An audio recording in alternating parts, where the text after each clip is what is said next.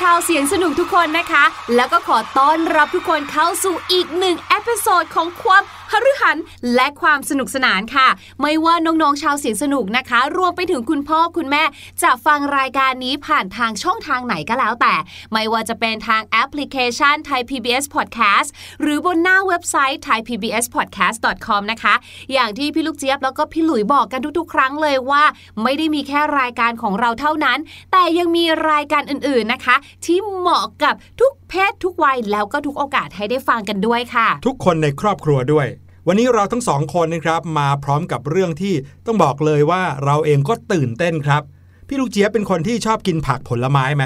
ชอบชอบมากๆเลยแหละค่ะ พี่หลุยก็เหมือนกันครับ เพราะรู้สึกว่ากินเข้าไปเนี่ยเราได้พลังงานมากเลย ได้แบบความสดชื่น วันไหนนะ อิดโรยมานะ กินส้มเข้าไปสักผลหนึ่งเนี่ยโอ้โหสดชื่นขึ้นมาเลย ใช่ใช่นี่ยังไม่นับรวมว่าผักผลไม้เนี่ยจะมีกากใหญ่อืมใช่ไหมคะ ก็จะทำให้ร่างกายของเราพอได้รับไปปุ๊บเนี่ยมันก็จะไปทำหน้าที่ ถ้าเปรียบเทียบเลยนะคะ พี่ลูกเจี๊ยบว่ามันจะเหมือนแปรงล้างขวดนะคะยังไงฮะมันก็จะช่วยแบบว่าล้างลำไส้ของเราอ๋อผลักออกมาผลักของเสียออกมาแบบเนี้ยอืมค่ะ ออกมาเป็นเออน้องอุนจี้นั่นเองทำความสะอาดให้กับร่างกายของเราใช่ที่เป็นอวัยวะภายใน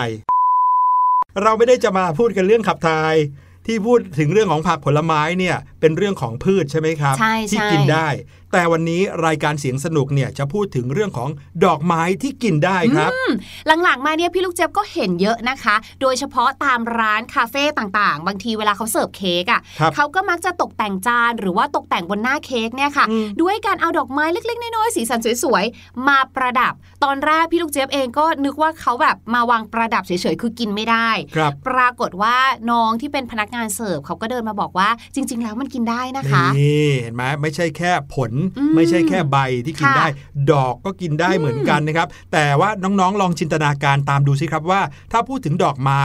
ดอกไม้ชนิดไหนที่น่าจะกินได้บ้างนั่นน่ะสิ โดยเฉพาะกินสดด้วยเนาะอืมคือเราอาจจะคุ้นเคยกับการนำไปทอดก่อนอ่าอะไรแบบเนี้ยใช่ไหมพอเป็นการกินสดเหมือนประมาณว่าเด็ดมาแล้วกินเลยเนี่ย อาจจะแบบว่า เออเออมีอะไรบ้าง ครับผมในช่วงนี้ให้น้องๆ ลองนึกภาพตามไปก่อนนะครับ แต่หูน้องๆจะต้องฟังเสียงปริศนาก่อนแล้วล่ะครับ วันนี้เสียงปริศนาเป็นเสียงของอะไรไปฟังกันเลยครับ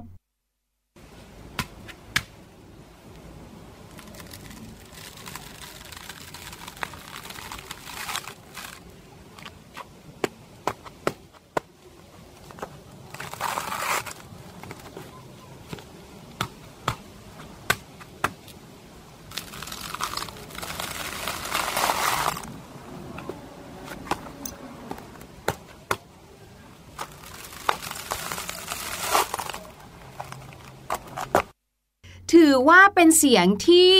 มีความหลากหลายมากเลยนะคะอืมคือมันจะมีเสียงของเหมือนการฉีกอืมเหมือนที่พี่หลุยบอก มีเสียงของการทุบ ลองเดากันดูก่อนแล้วกันนะครับ แล้วเดี๋ยวเราจะกลับมาเฉลยกัน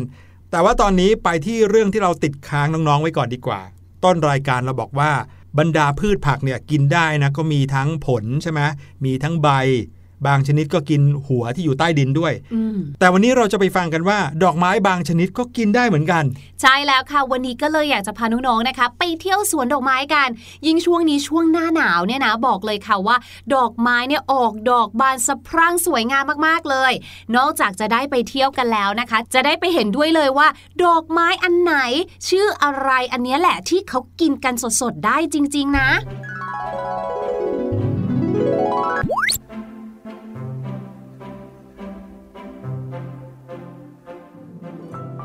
เห็นไหมคะน้องๆค่ะพี่หลุยค่ะ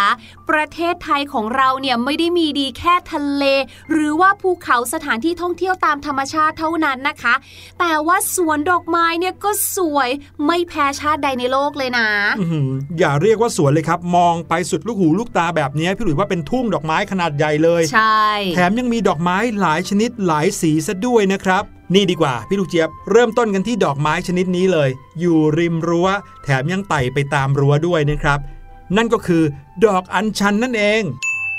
อืม ที่บ้านพี่ลูกเจี๊ยบอันนี้ปลูกค่ะ แล้วก็ชอบเอาไปต้มน้ำกิน อืมน้ำอัญชันใช่ไหมถูกต้องสีน้ำเงิน แล้วน้ำอัญชันเนี่ยมีความพิเศษอย่างหนึ่งคือ พอเราบีบมะนาวใส่ลงไปนะครับ ค่ะ สีน้ำเงินจะเปลี่ยนเป็นสีม่วงทันทีเลย เรียกว่าเป็นดอกไม้ที่ใช้เรียนรู้วิทยาศาสตร์ได้ด้วย ใช่ครับ ดอกอัญชันนี้ถือเป็นดอกไม้สารพัดประโยชน์เลยก็ว่าได้นะครับ ทั้งการนำไปคั้นเป็นน้ำอัญชันอย่างที่บอกเมื่อกี้อืมแต่ถ้าเรานำดอกอัญชันไปตากแห้งนะครับ สามารถที่จะใช้ดอกแห้งนั้นชงเป็นชาได้อีกต่างหาก ใช่โดยส่วนมากเนี่ยนะคะ เจ้าดอกอัญชันเนี่ยมักจะถูกนำไปใช้ในเรื่องของสีอืมเช่นสมมุติเราจะทำขนมไทย ขนมชั้นหรืออะไรอย่างนี้ใช่ไหมคะ การที่อยากจะได้สีม่วงหรือสีฟ้า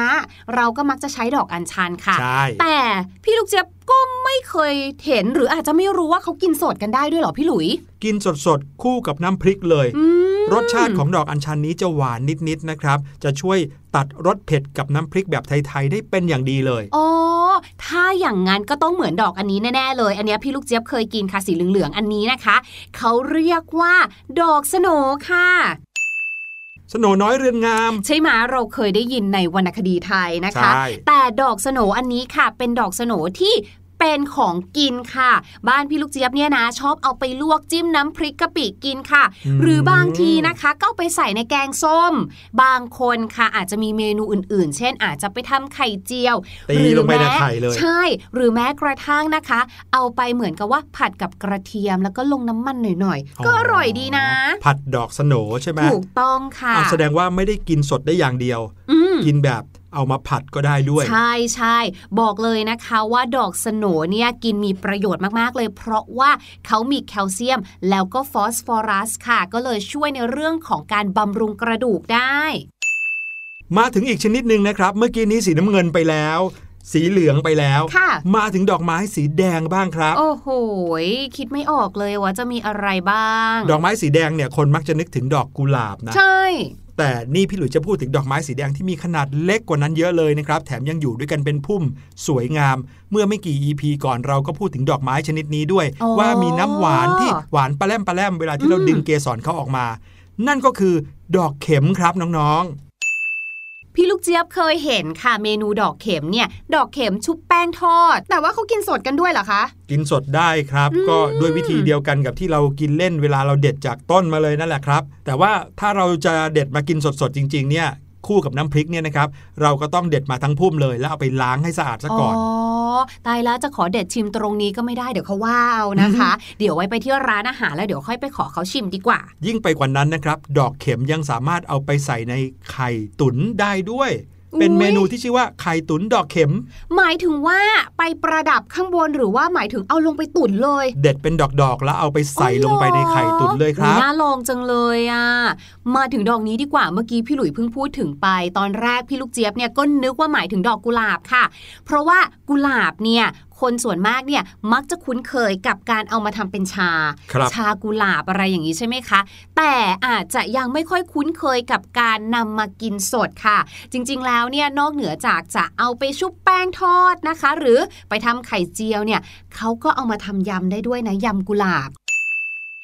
ก็ไม่ต่างอะไรกับการกินสดหรอกค่ะครับก็คือเอาไปทำความสะอาดเนาะล้างน้ำให้ฝุ่นออกอย่างเงี้ยค่ะ แล้วเราก็จะเด็ดเอาแต่กลีบดอกของเขาเนี่ยมาทำเป็นยำค่ะ ใส่ลงไปในขนมก็ได้ด้วยนะครับเอาเหรอในขั้นตอนของการทำขนมแบบตีแป้งอะไรแบบเนี้ยใส่กลีบดอกกุหลาบเข้าไป ก็จะกลายเป็นเค้กกุหลาบมัฟฟินกุหลาบทำได้ด้วย กุหลาบเนี่ยนะคะเป็นอะไรที่ทางผลิตภัณฑ์ความงามเนี่ยเขาชอบเอาไปใช้เป็นส่วนผสมมากๆเลย เพราะว่าเขาเนี่ยมีคุณสมบัติในการลดการอักเสบของผิวหนัง แล้วก็เพิ่มการไหลเวียนของเลือดค่ะ ดังนั้นถ้าเกิดว่า บรรดาเครื่องสำอางพวกเนี้ยบางทีมันแพงไงพี่ลูกเจี๊ยบว่าเราใช้ดื่มเป็นชากุหลาบแบบนี้ก็ได้นะ มาถึงดอกไม้อีกชนิดหนึ่งนะครับ สีสันสวยงามไม่แพ้กันเลย แล้วเราก็มักจะเห็นเขาเป็นพุ่มใหญ่ ๆ อยู่บนต้นซึ่งก็ไม่เล็กด้วยนะครับ นั่นก็คือ ดอกเฟื่องฟ้าครับอืมดอกเฟื่องฟ้าเนี่ยพี่ลูกเจี๊ยบรู้จักค่ะ เพราะว่าตรงแถวๆที่ทำงานเนี่ยเขาก็มีปลูกเหมือนกันอืมพี่ลูกเจี๊ยบชอบมากๆเลย โดยเฉพาะสีชมพูบานเย็นครับแต่ว่ากินได้เหรอคะ กินได้ครับ แต่ว่าจะมีรสชาติค่อนข้างฝาดนิดนึงอืมก็เลยนิยมนำมาใช้ในการประกอบอาหารด้วยการทำดอกเฟื่องฟ้าชุบแป้งทอดครับอืมก็ใช้กินกับน้ำจิ้มครับ เพื่อเพิ่มรสชาติให้อร่อยยิ่งขึ้น ดอกเฟื่องฟ้านั้นมีคุณสมบัติด้วยนะฮะเป็นสรรพคุณที่ช่วยบำรุงหัวใจแล้วก็ระบบขับถ่าย ทำให้เลือดไหลเวียนได้ดีด้วยนะครับ ค่ะ มาถึงอีกดอกหนึ่งนะคะ อันนี้พี่ลูกเจี๊ยบเนี่ยได้กินแล้วชอบมากๆเลย นั่นก็คือดอกบัวค่ะ บัวหลวงอ๋อ ครับผมหลังๆมาเนี่ยพี่ลูกเจี๊ยบเห็นเขามีเมนู เขาเรียกว่าเมี่ยงคำบัวหลวง ก็คือเขาจะเอากลีบดอกบัวมานะคะ แทนใบชะพลูค่ะ เอามาห่อแทนแต่ว่าเครื่องเคียงข้างในอะก็คือเหมือนกันแหละ เหมือนเดิม ใช่แล้วก็หอมอร่อยมากๆเลยค่ะอืมบัวเนี่ยนะครับใช้ประโยชน์ไม่ได้แค่เพียงเจ้าดอกนี้เท่านั้นนะ ไม่ว่าจะเป็นราก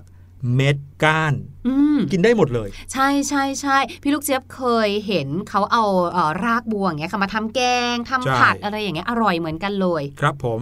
ดอกไม้อีกชนิดหนึ่งซึ่งไม่น่าเชื่อเลยว่ากินได้ด้วยนะครับ ก็คือดอกลีลาวดีครับ อืมที่เขาชอบปลูกกันอยู่ตามริมสระน้ำอะนะคะ แล้วก็ใช่กลิ่นครับหอมใบจะใหญ่ ๆ แข็งๆหน่อยนะครับ เมื่อก่อนเรียกว่าต้นลั่นทม แต่ว่าเขาเปลี่ยนชื่อเป็นลีลาวดีนะครับอืมดอกไม้เนี่ยถือเป็นไม้ประดับนะ แต่ว่ากลีบดอกของเขาเนี่ยมีรสชาติมันๆเหมือนกัน เหมาะกับการนำไปชุบแป้งทอด แต่มีเทคนิคนิดนึงก็คือควรจะเก็บเฉพาะดอกที่ร่วงหล่นจากต้นในทันทีครับ ไม่ควรเด็ดเอาจากกิ่งทำไมเนื่องจากว่าอะ กิ่งเนี่ยเขายังมียางอยู่ครับ อ๋ออมโอ้ยางเขาอันตรายเนาะ ใช่ครับ แล้วก็ดอกที่หล่นลงมาบนพื้นที่นานแล้วข้ามวันแล้วเนี่ย ดอกก็จะเหนียวไม่น่ารับประทานค่ะเพราะฉะนั้นก็เลยจะต้องคอยเล็งนิดนึง ถ้าเห็นดอกเขาร่วงลงมาปุ๊บค่อยไปเก็บมาแล้วมาชุบแป้งทอดนะครับ เอาละค่ะ มาถึงดอกสุดท้ายกันดีกว่าค่ะ ดอกนี้นะคะ พี่ลูกเจี๊ยบมั่นใจเลยว่า หลายๆ คนน่าจะนึกไม่ถึงเลยละค่ะ เพราะว่าเขาเป็นดอกไม้ที่หอม แล้วก็สวยมากๆเลย พี่ลูกเจี๊ยบเองก็ยังไม่เคยเห็นใครนำมารับประทานเลยนะคะ จนกระทั่งล่าสุดเนี่ยค่ะ เห็นคนจีนเข้ามากินกันอืมนั่นก็คือ ดอกลิลลี่ โอ้โห ดอกลิลลี่ใหญ่โตมโหฬารขนาดนี้ใช่สวยด้วย ถูกต้อง ดอกลิลลี่เนี่ยนะคะ เป็นพืชพันธุ์ประเภทหัวนะคะ อย่างที่เรารู้ๆกันค่ะ ก็คือเขาเนี่ยมีกลิ่นหอมมาก ๆ เลยดอกเขาก็ใหญ๊ใหญ่ค่ะ แต่ว่าค่ะใต้ดินของเขาเนี่ยนอกจากจะมีรากแล้วเนี่ยเขาจะมีหัวของเขาอยู่ค่ะครับเจ้าหัวอันนี้เนี่ยแหละค่ะที่เขาเอามากินกัน เพราะว่ามีสารอาหารอยู่ในนั้นน่ะเต็มไปหมดเลยค่ะ บางคนเนี่ยโอเคอาจจะเอาหัวอันเนี้ยไปขยายพันธุ์ แต่บางคนค่ะก็เอาไปกินได้เลยนะคะครับโดยลิลลี่หนึ่งดอกเนี่ยนะคะที่ถ้าเราเอามาทั้งก้านเขาด้วยเนี่ยเชื่อไหมคะว่า กลีบดอกของเขาเนี่ยก็เอาไปผัดกินได้อืมตัวหัวของเขาที่พี่ลูกเจี๊ยบบอกเนี่ยก็เอาไปทำกับข้าวกินได้เหมือนกันเลยค่ะอืมเขาบอกว่ามีสรรพคุณที่ดีมากๆเลยสามารถเป็นยารักษาโรคได้ด้วยนะคะ แล้วก็มีสารอาหารเยอะแยะ แล้วก็มีแป้งด้วยค่ะ นั่นทำให้ถ้าเอาไปทำกับข้าวกินเนี่ยคือเรียกว่าอิ่มท้องกันเลยทีเดียวค่ะ โอ้โห ดอกไม้กินได้เนี่ยมีหลายชนิดจริง ๆ นะครับใช่น้องๆชาวเสียงสนุกเคยกินดอกไม้ชนิดไหนแล้วบ้างอืมแบ่งปันกันเข้ามาได้นะครับ ลองแชร์ดูว่าเอ๊ะ ดอกไม้ชนิดนี้เอามากินแล้วรสชาติเป็นยังไงบ้าง น่ากินไหม พิมพ์เข้ามาใน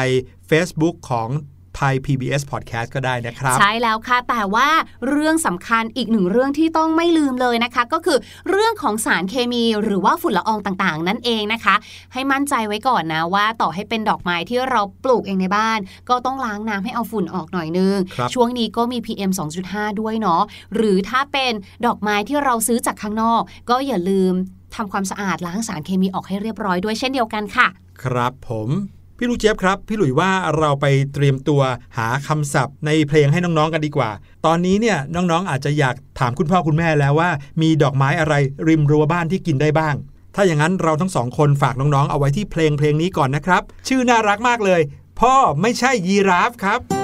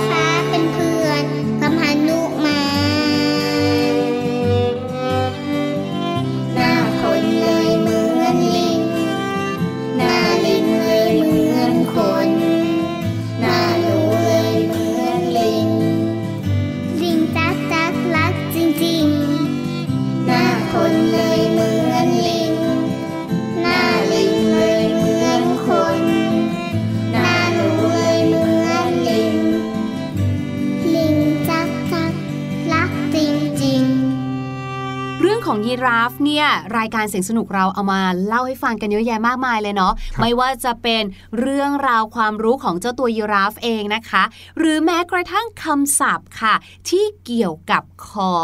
ครับผมอ่าแต่ว่าวันนี้นะคะไหนๆเราก็พูดถึงเรื่องของคอ ซึ่งเป็นส่วนหนึ่งของอวัยวะในร่างกายของเราแล้วค่ะ พี่ลูกเจี๊ยบก็เลยนึกถึงคำว่า เอ๊ะ แล้วในความเป็นจริงแล้วเนี่ยอวัยวะอื่นๆ ในร่างกายของเราเนี่ยสามารถที่จะเอามาใช้เป็นคำศัพท์สำนวนภาษาอังกฤษได้หรือเปล่า อวัยวะของร่างกายเนี่ยนะฮะใช่แล้วค่ะ เช่น หูเอ่ยขาเอ่ยเท้าเอ่ยอะไรแบบนี้ค่ะ ปรากฏว่าได้สิคะ มาที่อันแรกเลยค่ะ เราเริ่มกันที่จากหัวของเราก่อน ที่หัวของเราก็จะมีหูค่ะ หูสองข้างของเราเนี่ยนะคะ มีความสำคัญมาก เพราะว่าเราเอาไว้ฟังใช่ไหมคะ ดังนั้นนะคะสำนวน all ears จึงหมายถึงการตั้งใจฟังค่ะ all ears นะคะ สะกดแบบนี้ค่ะ a double l all เว้นวรรคนะคะ e a r s ears อย่าลืมนะคะ ears ที่แปลว่าหูเนี่ยจะต้องเติม s ด้วยนะคะ เพราะเวลาที่เราตั้งใจฟังอะไรเนี่ยเราก็ต้องใช้หูของเราที่มีทั้งหมดเลยค่ะ ในการฟังนั่นเอง ยกตัวอย่างเช่นนะคะ พี่หลุยเนี่ยมีเรื่องตื่นเต้นจะเล่าให้ฟังค่ะครับพี่ลูกเจี๊ยบก็เลยบอกว่าโอเค พี่ลูกเจี๊ยบพร้อมมาก ๆ ค่ะ I'm all ears พี่ลูกเจี๊ยบเนี่ยตั้งใจฟังเลยทีเดียวเชียวอืมก็คือว่าามีหูกี่หูเนี่ยเอามาฟังหมดเลถูยกต้องค่ะ หรือแม้กระทั่งนะคะ เราเนี่ยไปโรงเรียนใช่ไหมคะ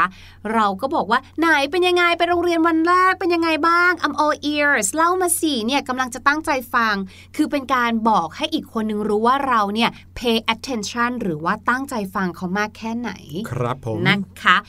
มาที่สำนวนที่สองค่ะ ไล่มาเนาะเริ่มต้นที่หัวของเราก็คือหูใช่ไหมคะ มาที่ช่วงลำตัวของเราบ้างค่ะ เริ่มกันที่แขนค่ะสำนวนนี้พี่ลูกเจี๊ยบก็ใช้บ่อยมากๆเลยสำนวนนั้นก็คือ cost an arm and a leg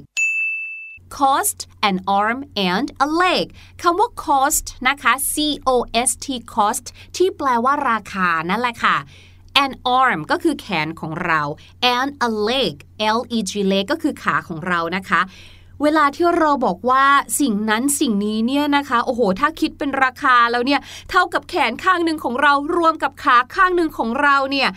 นั่นหมายถึงว่าของชิ้นนั้นเนี่ยมีราคาที่แพงมากอืมๆคิดดูสิ แพงถึงขั้นว่าต้องตัดแขนตัดขาไปขายกันเลยพี่หลุยโอ้โหฟังดูแล้วโหดน่าน่ากลัดูวใช่ไหมแต่มันเป็นสำนวนค่ะ ยกตัวอย่างเช่นนะคะ โอ้โห พี่ลูกเจี๊ยบเนี่ยอยากจะได้กระเป๋าใบใหม่มากๆเลยอืมแต่พอไปเดินดูกระเป๋าใบที่อยากได้ปุ๊บค่ะ โอ้โห ถึงขั้นต้องอ้าปากค้างเลย เพราะว่า it costs an arm and a leg ถ้าพี่ลูกเจี๊ยบซื้อเนี่ยนะบอกเลยกระเป๋าใบนี้เนี่ยราคาแพงลิ่ว แพงหูฉี่เลยค่ะ นั่นหมายความว่าถ้าน้องๆ นะคะ เบื่อคำว่า expensive ที่แปลว่าแพงแล้วเนี่ย น้องๆ สามารถใช้สำนวนนี้แทนคำว่า expensive ได้ค่ะ และนี้นะคะก็คือ 2 สำนวนไม่ยากไม่ง่ายที่พี่ลูกเจี๊ยบนำมาฝากกันในวันนี้ แล้วก็ขอ confirm เลยนะคะ ว่าเป็นสำนวนที่สามารถใช้ได้ในชีวิตจริงเลยแหละค่ะ ไม่ว่าจะเป็น all ears นะคะ ที่แปลว่าตั้งใจฟัง และ cost an arm and a leg ที่มีความหมายเหมือนกับคำว่า expensive ที่แปลว่าแพงนั่นเองค่ะ ได้เวลาที่เราจะมาเฉลยเสียงปริศนากันซะก่อน เดี๋ยวเราไปฟังเสียงปริศนากันอีกสักครั้งหนึ่งครับว่าเป็นเสียงของอะไร แล้วกลับมาเฉลยกันครับ